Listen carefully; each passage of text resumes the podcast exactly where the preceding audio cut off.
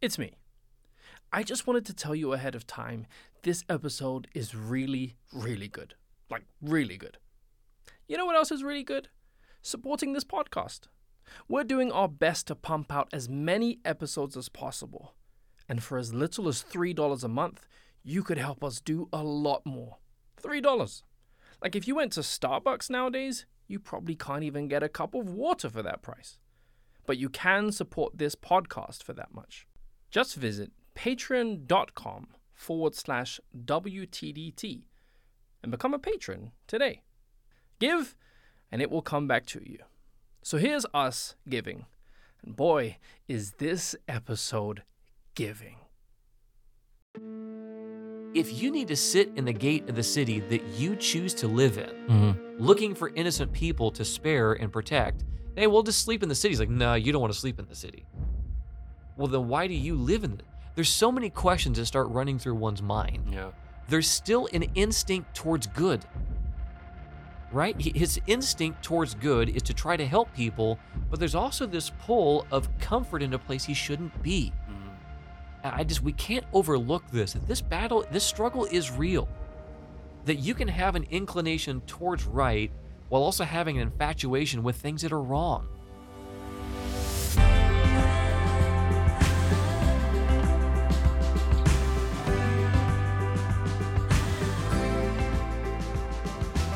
I'm Dean Cullinane, and you're listening to Why They Did That, a show that explores the motivations of biblical characters and how their choices can guide yours.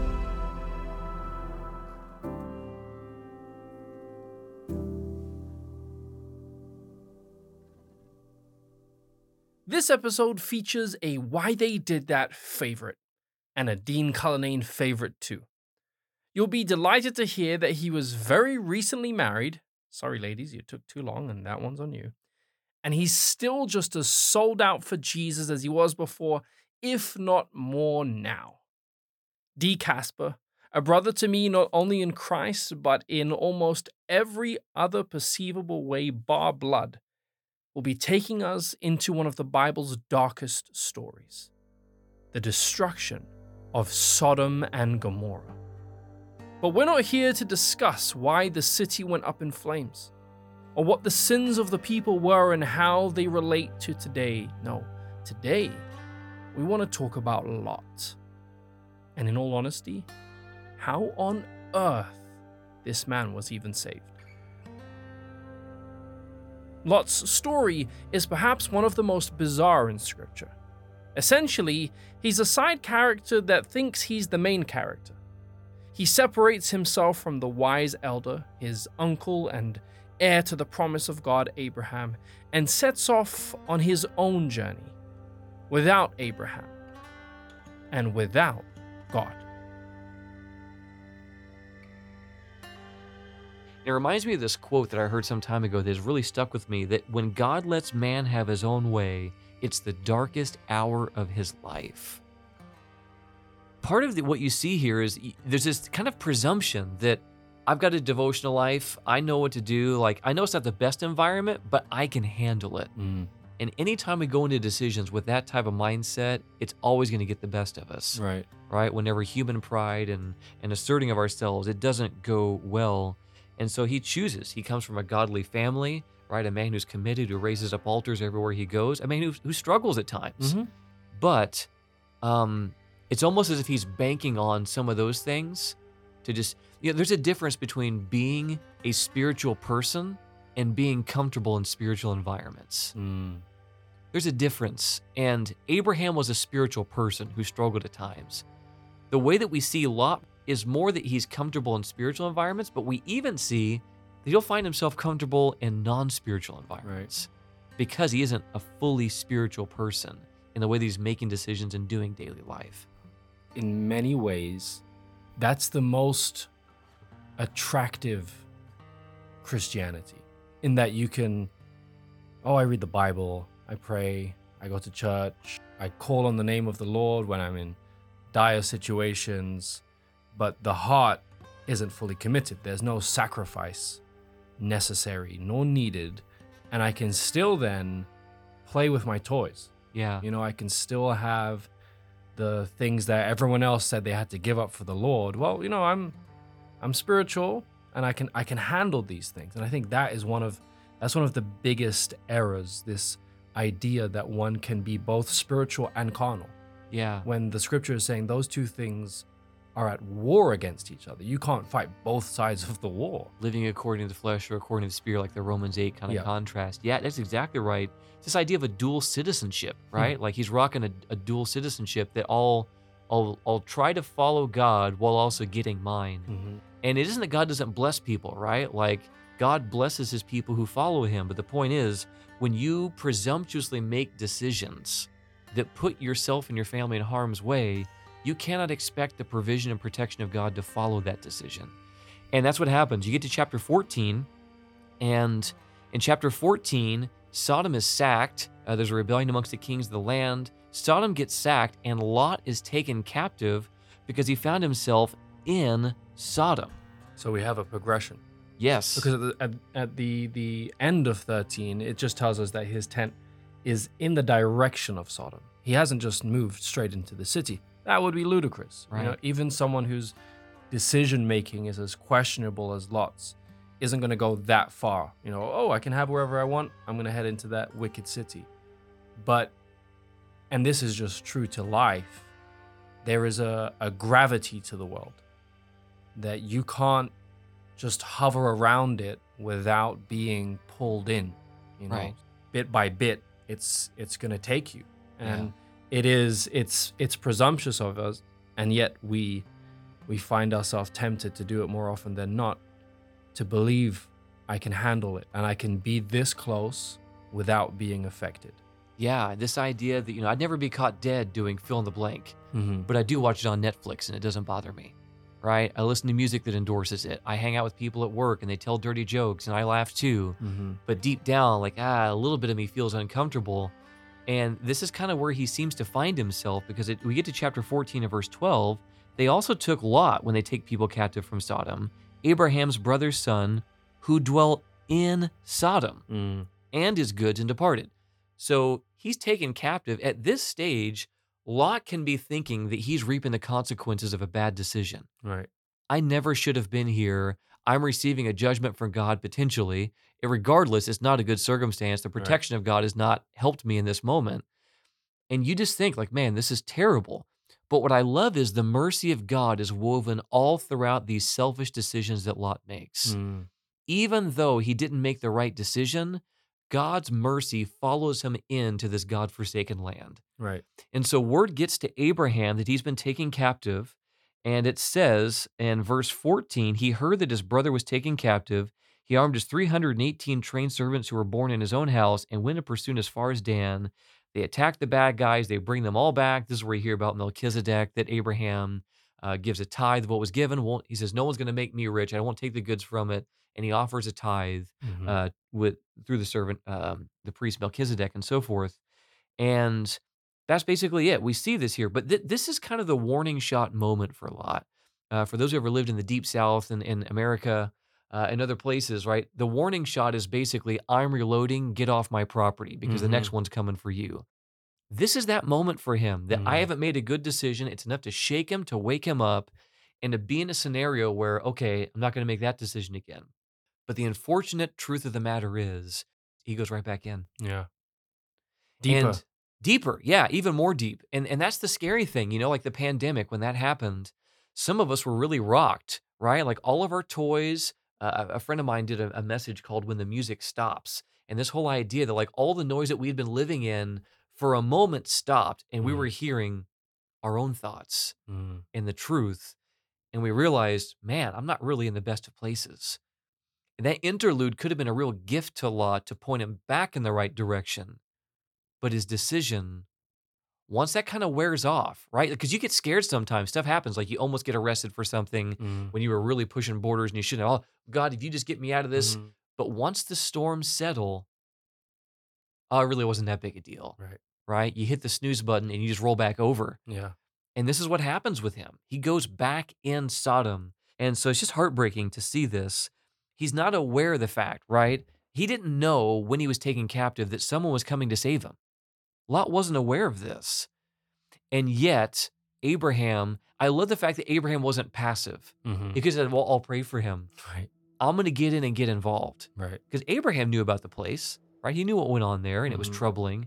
And yet in this scenario, he goes and gets him. And he rushes in without even having the fulfillment of God's promise to him.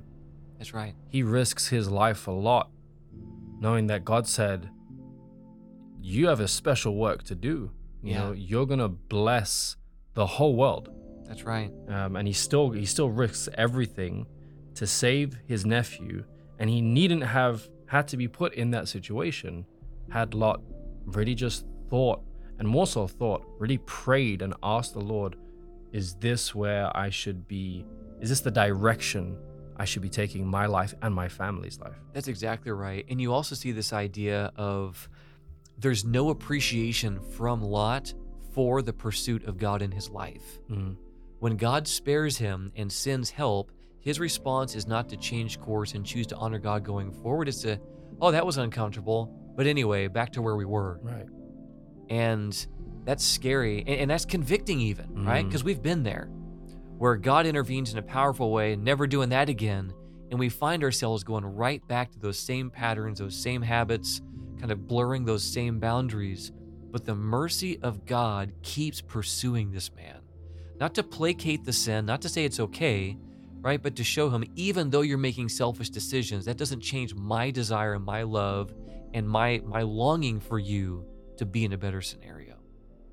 This reminds me of the story of that Christian pastor who, you know, he's pastoring for, I think it was almost 20 years at this point. Yeah.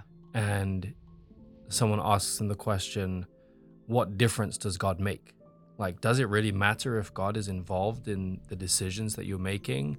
Or now that you're a Christian, does he just bless everything you do? And I can imagine 100 better ways to answer this question, but the pastor says, well, you know what? To find out what difference God makes, like if the decisions that he wants me to make are good for me or not, I'm going to take a year out from God, like a sabbatical, if you will. And he says, I'm going to stop praying. I'm going to stop reading the Bible. I'm going to stop even referencing God's name. I'm going to, no longer give him credit for when things happen. Like, I'm not going to be a Christian for a year to see what difference God makes. And it makes so much of a difference that he becomes an atheist. Mm. And has been an atheist now for almost a decade. And we see this idea, like, we know that we're not safe for an hour without God. That's right. You know, to keep God from a decision as serious as this is so perilous. It's suicidal almost. And yet we have, the example of this pastor who takes a year away from God, becomes an atheist, and Lot's on that same trajectory. He's leaving the Lord. Yeah, he's making enough decisions of his own volition without consulting God that this is exactly where this can go. Mm-hmm. There seems to have been enough of a framework from the example of Abraham to keep him from completely checking out. Right. But the trajectory is not looking promising either. Mm-hmm. It's true. It seems like it's just a matter of time. If you gave him more time in there without any form of intervention, where would this man be is a very good question. Thankfully, we don't have to find out what that looks like because God will indeed intervene. But this reminds me even of Genesis chapter 15, because in the next chapter, Abraham struggles again. Mm-hmm. In chapter 15, it says, after all these things, this is chapter 15 and verse 1, after these things, the word of the Lord came to Abram in a vision, saying, do not be afraid, Abram, I'm your shield, your exceedingly great reward. And you would assume in this moment, he's going to say, amen, Jesus, you're everything I've been looking for. Mm-hmm. But he's been waiting for a while. God has made promises to him that have not materialized, and it stings. Mm. And I'm sure we've been there, where God has given us a promise. He's placed seeds of hope in our heart. We're prisoners of hope, as it says in the Old Testament. And we just find ourselves kind of captives in this sense, but he hasn't really done what he said he would do. And Abraham, in a moment of weakness, says, well, no, you're not, actually. You've promised me kids, and I don't have kids. I'm childless. Eliezer, a servant of my house, is going to be my heir. I don't understand what's going on here. And God loves him through this and says, let's go for a walk. Mm. He takes him outside and points to the stars and says, "My promise to you has not changed." And as you alluded to earlier, that God had given a call to Abraham that I will use you to change the world, and he risked that going after Lot to save him. The very next chapter, God reminds him of that original call. Mm. As he's starting to feel troubled, right, by the waiting and just wondering, when is God going to do what he said that he would do? And it reminds him, my promise is still true. Mm. You will bless the world. And it says there that he believed God and it was counted to him for righteousness. He believed in him. He believed in the promised Messiah. Mm-hmm. And this was counted for righteousness. But I think this is so important that even righteous people can struggle with believing that God is enough. God literally tells him, I'm enough. And Abraham, a guy who does want to follow God, he's not making near as bad of decisions and casting off consulting God first as Lot did. But even he struggles with this, and we can too. And what I love is God doesn't shame us and beat us up for that. He takes us for a walk. He reminds us. He reminds us of what's true. Everything I told you before is still true. It is true. And yet it can be so hard to believe sometimes. Yeah, think of this. God is more acquainted with our struggles than anyone else. He gets that it can be hard. And so I think that's why he does everything he can to make it as easy as possible. He works with us exactly where we are. We see this with people like Abraham, who basically traffics his wife and gets his teenage handmaiden pregnant, and God still calls him friend. He still makes promises to him, and he still keeps those promises. And it's on one of those occasions when Jesus visits Abraham that they stand together and watch over the cities of Sodom and Gomorrah. And Jesus wants to share his plans with Abraham. You see, the outcry against these cities is so great. The cup of their sins is overflowing. And so Jesus visits the cities. Before calling down fire, literally, he investigates, not just so he can say, hey, let the records show I was there, but because he is genuinely literally looking for a reason to save. It's why he communed with Adam before the fall. It's why he reached out to Cain before the first murder. It's why he visits the Tower of Babel before the languages are changed. God's will, friends, is to save. But here's the thing. The power to save is God's. But the decision to be saved is ours.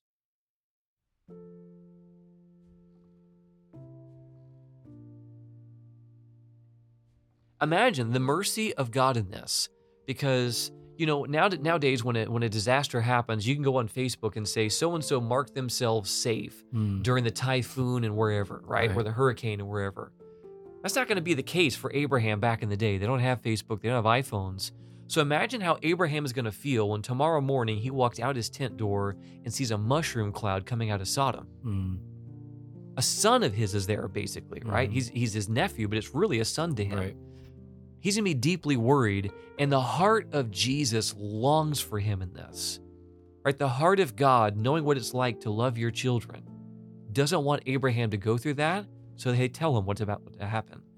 And as a response to this, Abraham then says, would you also, verse 23, destroy the righteous with the wicked? Suppose there were 50 righteous within the city. Would you also destroy the place and not spare it for the 50 righteous that were in it?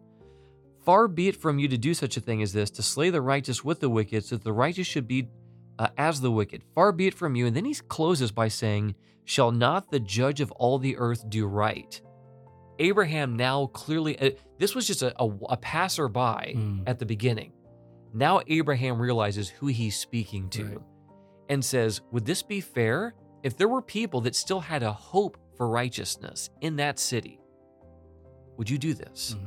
Then he barters with God, right? He barters with them, gets it down to 10. And this is the fascinating thing. When you get to Genesis 19, in the next chapter, what you see is he says, what about 10? Well, if you do the math, you've got Lot and his wife, that's 2.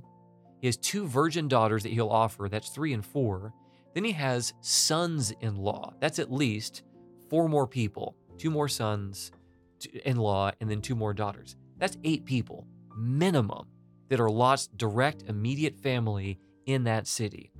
So essentially, if Lot has gone in there and actually done what one would assume a Christian would do in such an environment, i.e. be a witness, right? Then if he's even just changed 2 people's lives, which it seems Abraham is confident of because he's like, we only need 10, then the whole place gets to stand. Yeah. But that's not at all why Lot went in. Yeah. And this is the scary part. It's beautiful in this sense that Abraham is so tenacious in his intercession.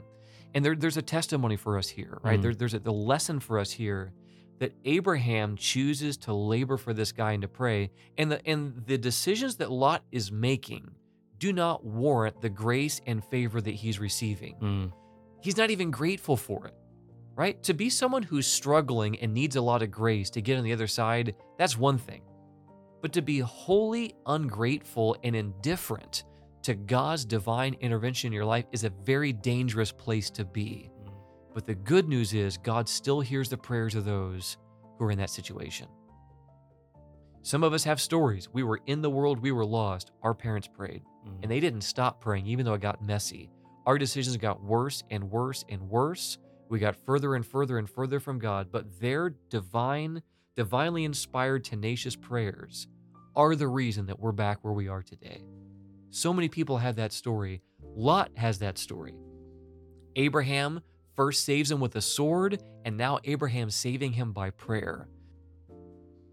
So eventually Jesus agrees to 10, and then Jesus begins his walk towards Sodom, and at this stage, the angels have arrived in Sodom. So the 2 angels left while Jesus spoke with Abraham. The 2 angels have now arrived, and Jesus is now walking from Abraham's tent to Sodom. He's not in the city at this stage. Mm-hmm. We don't know how long this takes, how long this process was, but this is just kind of the narrative to keep track of who's where.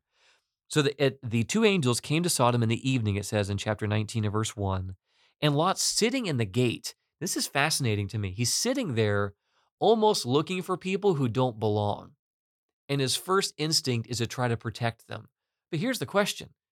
If you need to sit in the gate of the city that you choose to live in, looking for innocent people to spare and protect, hey, we'll just sleep in the city. He's like, no, you don't want to sleep in the city. Well, then why do you live in it? There's so many questions that start running through one's mind. Yeah. There's still an instinct towards good, right? His instinct towards good is to try to help people, but there's also this pull of comfort in a place he shouldn't be. Mm-hmm. And we can't overlook this, that this battle, this struggle is real, that you can have an inclination towards right while also having an infatuation with things that are wrong. Mm-hmm. Wow. And that tug of war on the inside is so costly. Thank God for the fact that there's some inkling towards the right, but that inkling will get weaker and weaker and weaker as you continue to gain comfort around the things that are wrong. Mm-hmm. And it's going to take a divine intervention. It's going to take disruption, a miracle to get us out. Yeah. The ironic thing is, him seeking to save these men is what leads to him being saved by these men. Mm. That little instinct towards right, he wasn't saying, oh, thank God someone's here that wants to do the right thing. You know what? Can I just leave with you? That isn't where he's at. But because there's still some glimmer of right in this man's heart, right? Some fondness towards the things that are right. This literally saves his life. Mm. So as he invites these men into his home, they no, we'll be fine. He says, no, please, you need to come to my house. This place isn't safe. He gets to the house, they get to the house, then the men of the city show up, they knock on the door, they have an unholy request. We won't spend too much time on that. It's not good. And as this back and forth goes on, eventually the men try to come after Lot. They try to push down the door, and it says something in verse 11 that the angels pull Lot inside of the house with their hands. In verse 10 and in verse 11, they struck the men who were at the door of the house with blindness, both small and great, so they became weary trying to find the door. And we'll come back to that in just a moment, but this is where it gets real. Mm-hmm. And the angels tell him now, have you anyone else here, verse 12, son-in-law, sons, daughters, whoever you have in the city, take them out of this place, for we will destroy this place, because the outcry against them has grown great before the face of the Lord, and the Lord has sent us to destroy it. This is a very clear message. This isn't, hey, doesn't look that great. We're starting a tribunal. This place is going down. And he's received ample warning just in their presence. He's witnessed the blindness strike the men. Yes. So he knows that this is not just two random guys. That's true. That these are special. These guys are different. And if they're saying it's going down, you need to believe it's going down. And you almost get the idea that he's not really that urgent per se. Mm-hmm. It's almost as if it's like, oh yeah, you're right. We're gonna get a U-Haul next week. We're gonna go sell some stuff, give some things to Goodwill. Like there's not this real sense of pressing urgency as you see the story go on. But they tell him to go warn your family. So he goes to his sons-in-law, and it says that it seemed to them that he was joking, right? Can you imagine? Arise, take everybody out of here. But it says that they seemed to be joking. This is verse 14. Get up, get out of this place, for the Lord will destroy this place. Now, why would they think he's joking? Mm. We'll come back to that, but I think this just should start sowing seeds. Things aren't lining up. You see him doing the right thing in certain instances, but you see other stuff that just doesn't look right, doesn't jive. And I think it should kind of cause us to do some internalizing here and ask why this is here. So he has no luck. He doesn't get those two daughters and those two son-in-laws out. They don't budge. They think he's joking. They go on with their lives, right? It's like they slam the door in his face and go back to watching sitcoms or something. Mm-hmm. I don't know what's going on. And then verse 15, it says that the angels hurried to Lot saying, get out of here, you, your wife, and your two daughters, the two virgin daughters that were in the house, lest you be consumed in the punishment of the city. And it says, while he lingered, the men had to take hold of him physically. He has no sense of appreciation of the intervention and grace and mercy of God. Now, we want to focus on that. God is still showing him mercy. They already warned him once in the house. He tells his sons-in-law, he's still lingering. Then they actually manhandle the guy. They handle a man and they pull him out of the city. Mm-hmm. And I'm just so thankful for this, that in those moments where we can just be dumb, slow, confused, sometimes we're so bewitched by the things that we've entangled ourselves with, we just can't think clear enough. And I thank God for the fact that he's even willing to go so far as to do whatever it takes to get us out of that city. Take us by the hand if he has to allow us circumstances to physically remove us, because we wouldn't have made that decision on our own. The mercy of God is incredible. The prophet Isaiah asked, is his ear too far away that he cannot hear you? Is his hand too short that he cannot save? He can save. And he's willing to do whatever it takes to save. The question is, and this is genuinely my question, why is he able or even allowed to do that? To just grab Lot and take him out, to save his life almost by force? Well, you're just going to have to stick around to find out. I'm Dean Cullinane, and you're listening to Why They Did That.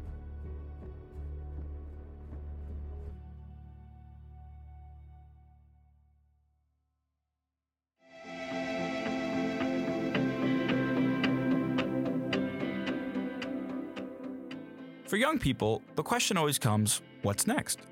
Well, here's an idea, CORE. CORE is a discipleship and evangelism training program that runs for 9 months.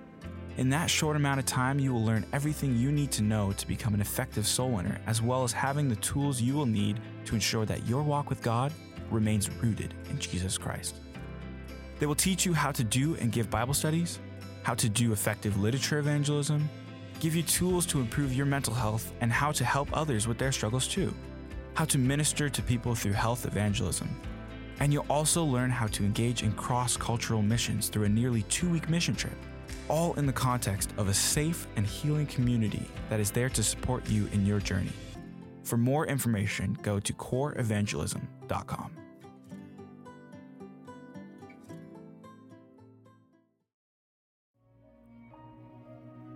History shapes identity. Identity shapes mission. And a clear mission determines the trajectory of your future. Knowing where you come from is key to understanding your present purpose and your future mission. Lineage Journey is a series of videos that will take you on a journey through time, discovering the key people and events that have shaped the Christian faith.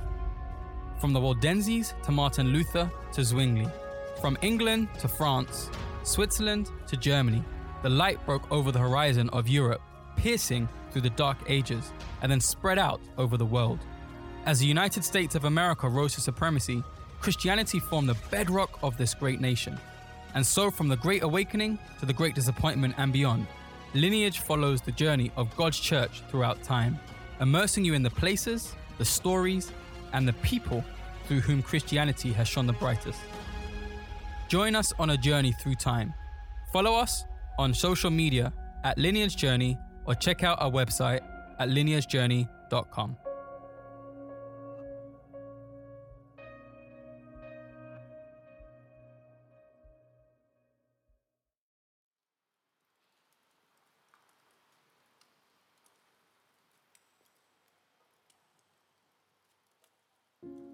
So many people are banking on this idea, that they can just have their cake and eat it, that they can live in Sodom and Gomorrah and see the sky light up in flames and know that that is the time to pack their bags and head back to Jesus. Because God is faithful, right? He'll save us. Lot is saved by fire, from fire. But the question, the real question that we must ask, is how much does he lose in that process?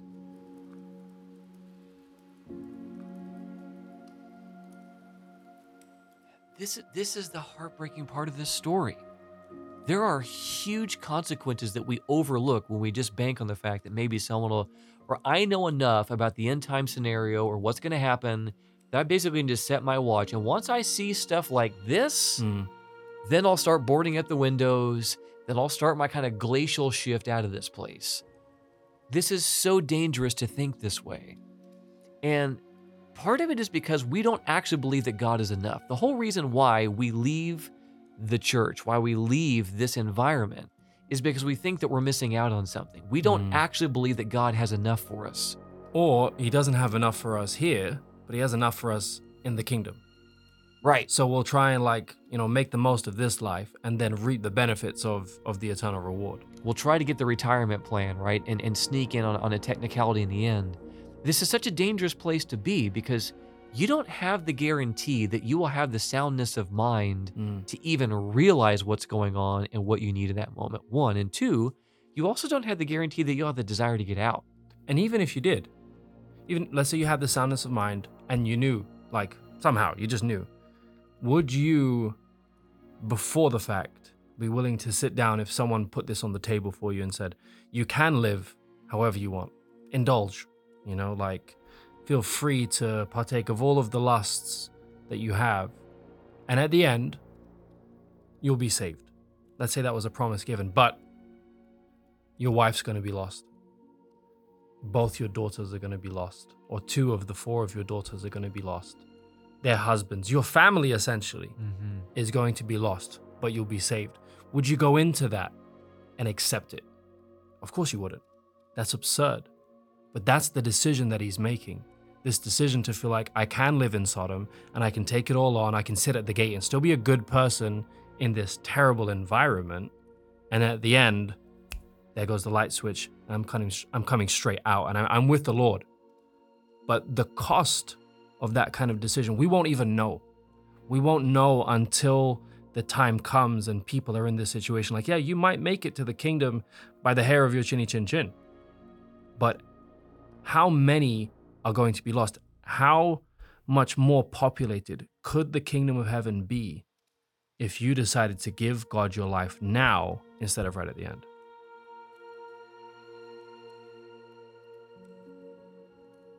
The question comes, why did his sons-in-law think he was joking?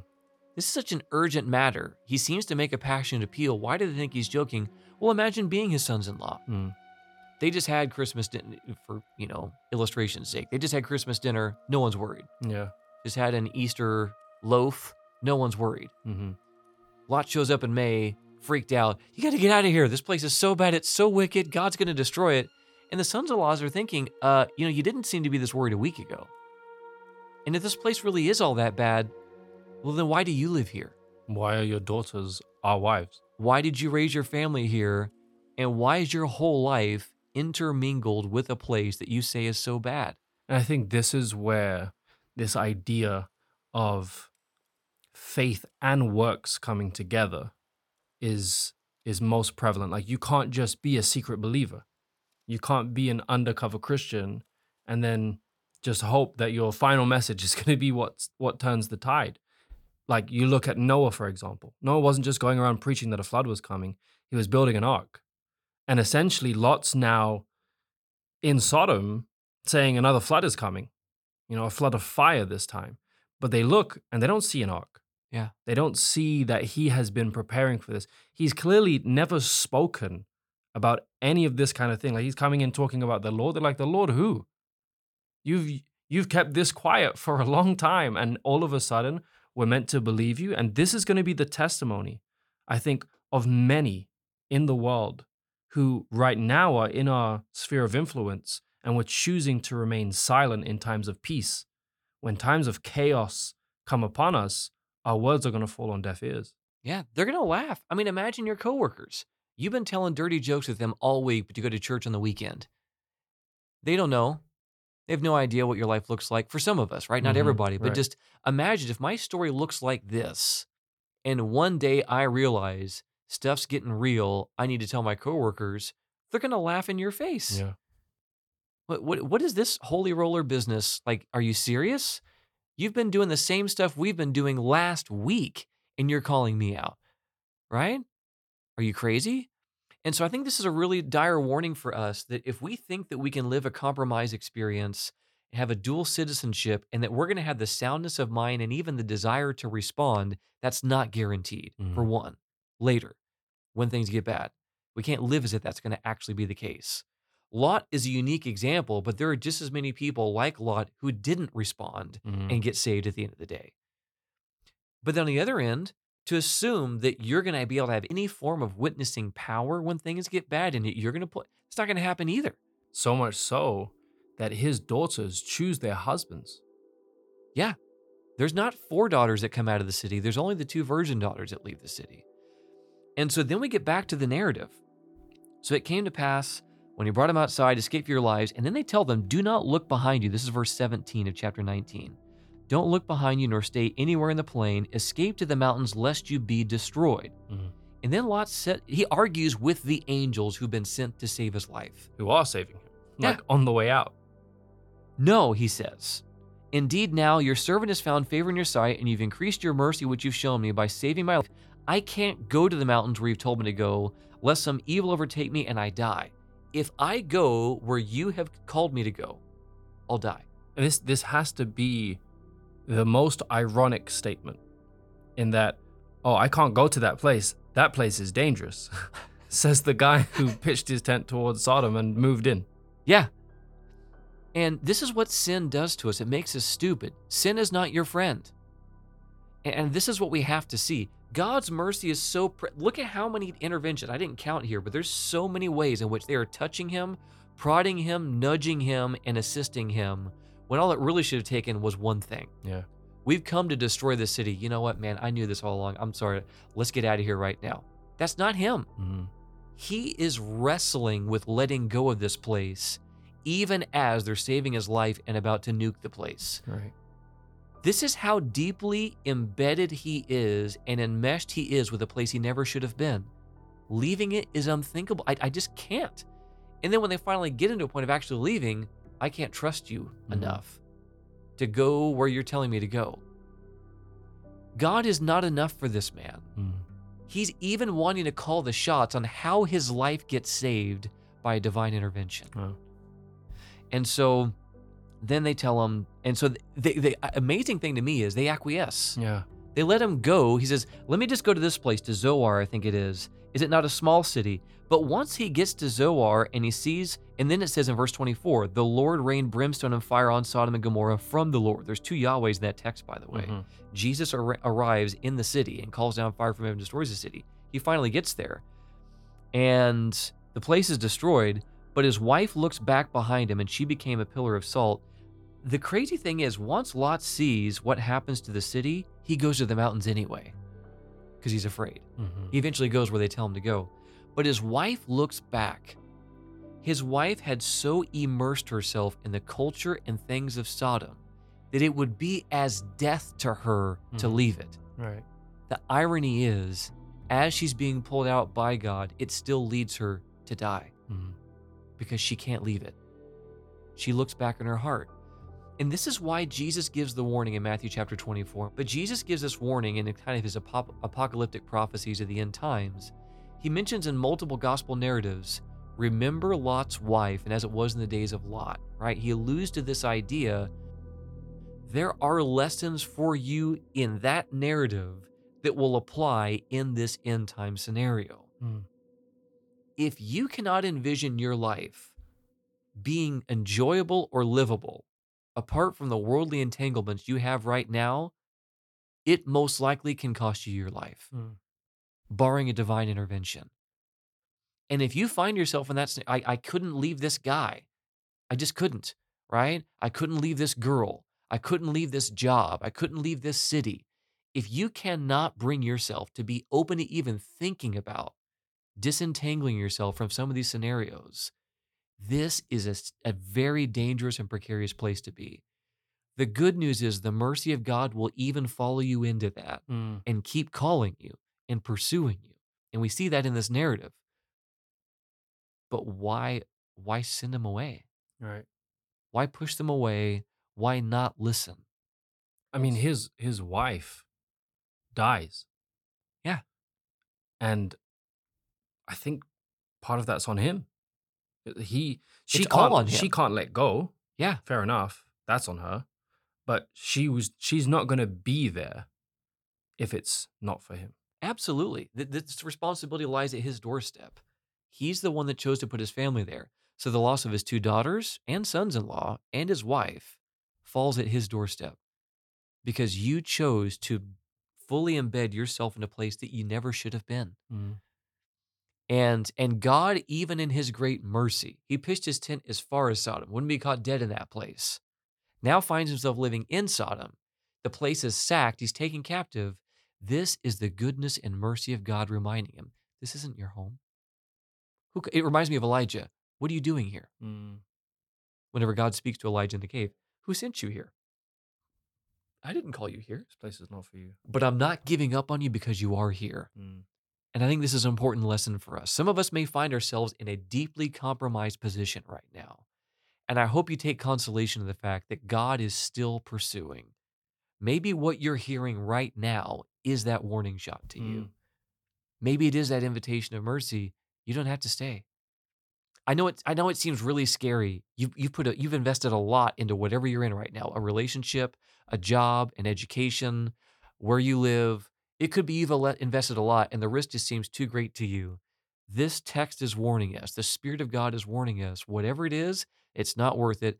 And I have a place of safety for you outside of this scenario.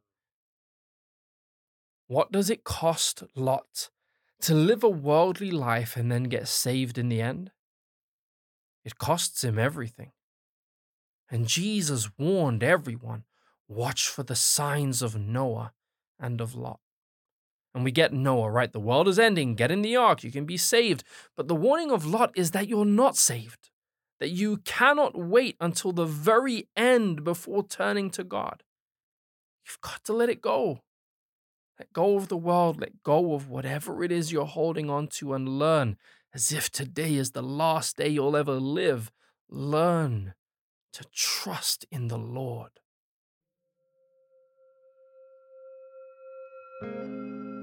I'm drowning in fire,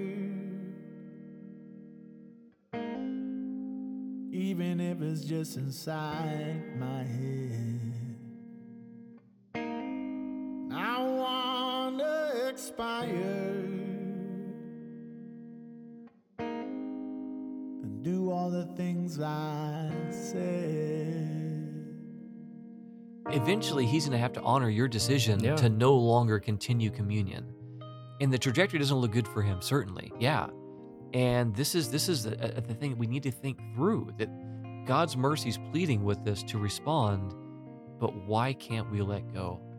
And so he loses his wife, and then they get to the cave, and it's terrible, right?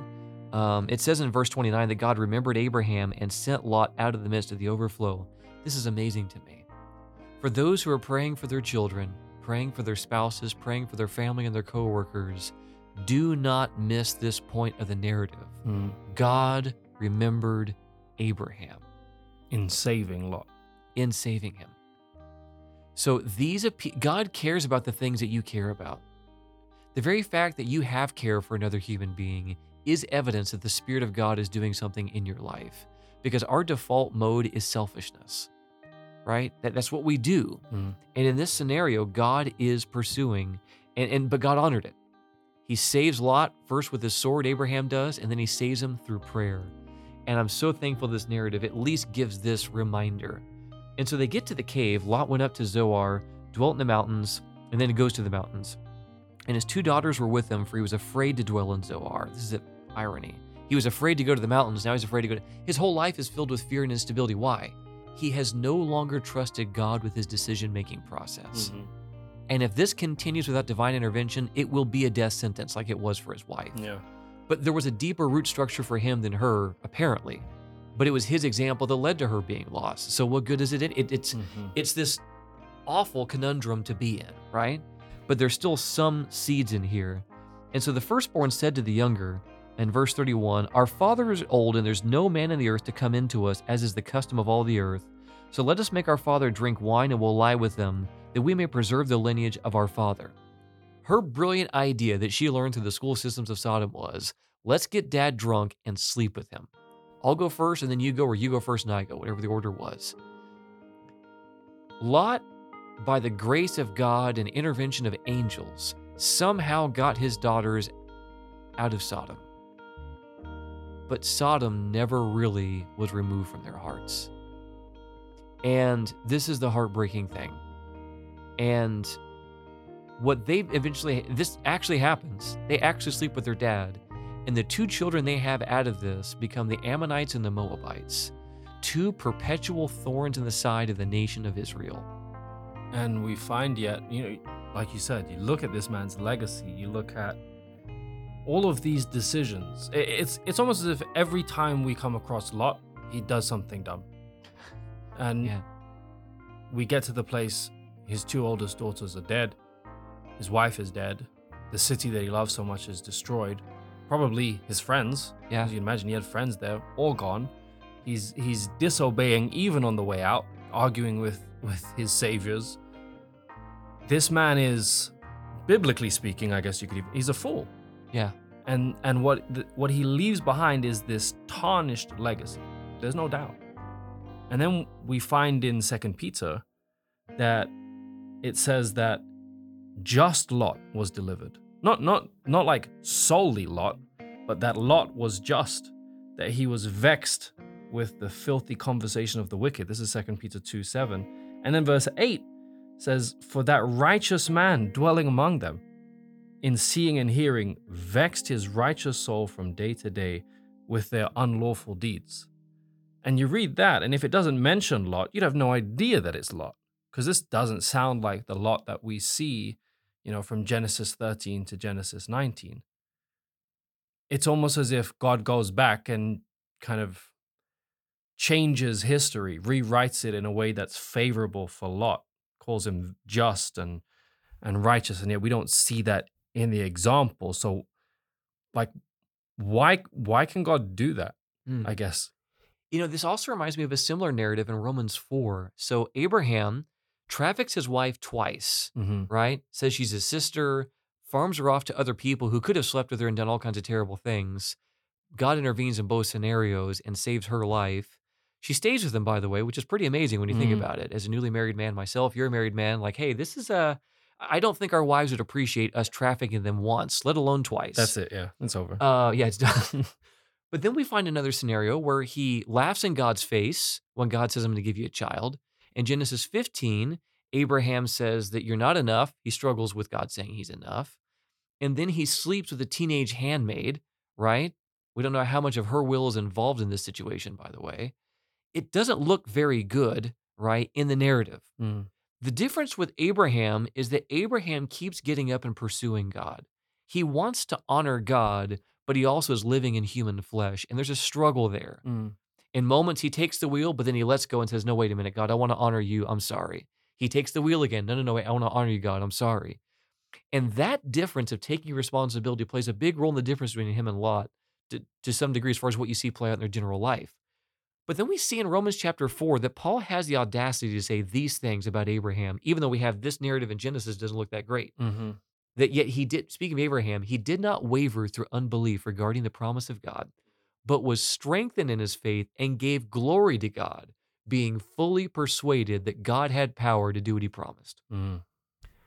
Then you see the narrative in 1 Kings 14:8 that David, God, after David is dead and buried, says that you've not been like my servant David, who only walked in obedience continually, and alludes to this idea.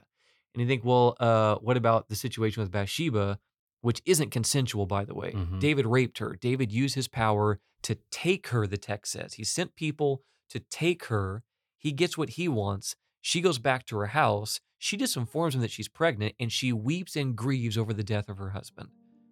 Her will is not employed in this narrative from what the text itself says. Mm. Many people say, that she was, seducing him or whatever. Like, that's not what's going on in the narrative. He took. She grieved. She loses her husband. And yet in all these narratives, after the fact, after their death, God is saying something about them that doesn't seem to be the narrative of Scripture reads initially. And you think, one, does God have divine amnesia? And how can he have the audacity to say that? Well, the answer is actually found in Romans 4. If you go to Romans chapter 4, so I quoted from verses 20 and 21. If you go to verse 17, there's this very fascinating statement. In Romans chapter 4, verse 7, we'll go to verse 16. Therefore it is of faith that might be according to grace, that the promise might be sure to all the seed, not only to those who are of the law. Then verse 17, it says that, as it is written, I have made you a father of many nations. Speaking of Abraham, those who are the faith of Abraham, who's the father of us all. He says, I've made you a father of many nations in the presence of him whom he believed God, who gives life to the dead. And then it says something fascinating. Mm. It says, then it calls those things that do not exist as though they did. Mm. How can God call things that do not exist as though they did? Here's the variable. Abraham believed God, and it was accounted to him for righteousness. Righteousness was not inherently a trait of Abraham. Mm. Righteousness was not inherently a trait of David. Righteousness was not a trait inherently within Lot. But when they saw their need of Jesus, when they saw the weakness of their humanity, they placed their faith in Jesus, who declared them righteous. It's not because they lived righteously. No man can do that apart from the grace of Christ working within a man. It is God who works in you both to will and to do of his good pleasure. Those are not natural instincts for human nature. So when the Bible refers to someone as doing anything of a righteous sort, it's because of the righteousness of Jesus Christ being manifest in them. We see this in Hebrews 11. People call it the hall of faith. I'm not a big fan of that language for this reason. The entire book of Hebrews is about the supremacy of Jesus. He's better than the angels. He's better than Moses. He's better than Melchizedek. He's better than the priesthood. He has a better sacrifice and better blood. He makes a better promise, a better covenant built upon better promises. Why is the whole book about the supremacy of Jesus? And then all of a sudden there's an interlude talking about how awesome people were. That's not what's going on there. That was the faith of Jesus in these people. That's what's being alluded to in Hebrews 11. And that's why it says, looking unto Jesus, the author and finisher of our faith. Jesus is the one who authored the story of righteousness in anyone's life in Scripture and made righteousness even possible. So God isn't rewriting our stories. He's simply showing exactly how they were written. Yeah, and what he's basically writing is justification. Some people say it's just as if I never sinned. It's just as if Jesus lived my life, right? He's living my life in my stead. I'm declared as having lived the life that he lived by faith, right? That's the point, that he declares me righteous, right? There's none righteous, no, not one, the Bible says, but there is one. Mm. There is one faithful Israelite who lived a faithful, just life, and it's Jesus. He lived it in my flesh and in your flesh. So we can read the story of Lot, see what is to all extents and purposes an unrighteous man, and yet God is well within his right to call him righteous because of what Jesus did, and because Lot did, put his trust in God in leaving that time. And that's the difference. And eventually, like, there has to be a narrative in Lot's life that's probably passed beyond what we see in the narrative, where there's a soul-crushing repentance.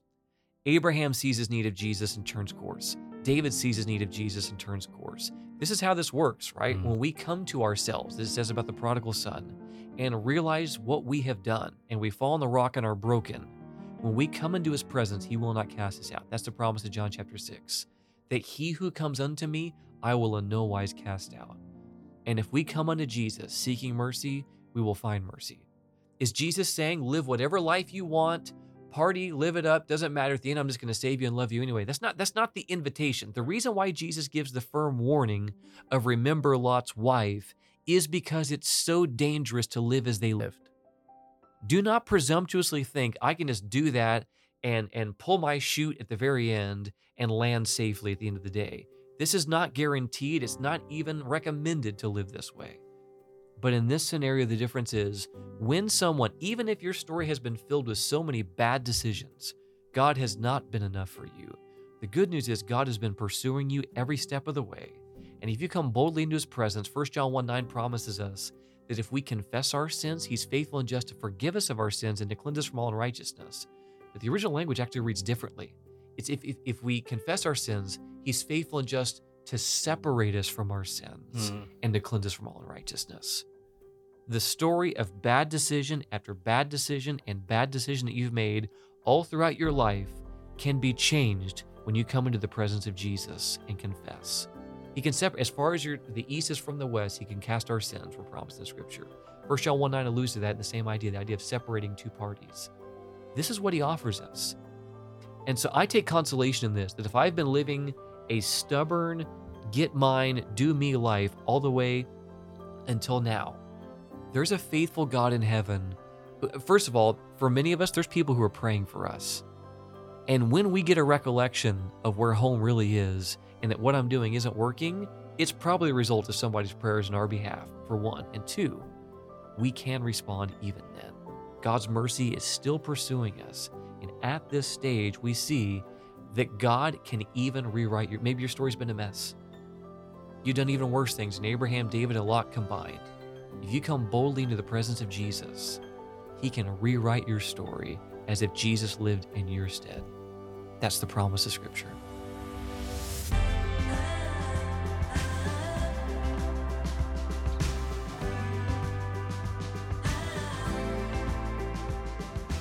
He that hath an ear, let him hear. And you've just heard our latest show. If you'd like to hear more or hearken back to a previous episode, you can find us now at WTDTPodcast.com. If you've been moved by this ministry through this episode or others, and you'd like to support us financially, you can become a patron. And if you do, you'll get early access to our episodes, discounts on our store, and access to our other podcast, a 40-day devotional podcast designed to kickstart your walk with God. We're calling it WTDT40. If this sounds like something you're interested in, or you just want to support in general, visit patreon.com/WTDT to find out more. As always, please do subscribe, leave us a review, and follow our social media accounts on Instagram, Facebook, and now TikTok too. We'll see you on the next episode. Once again, I'm Dean Cullinane, and you're listening to Why They Did That.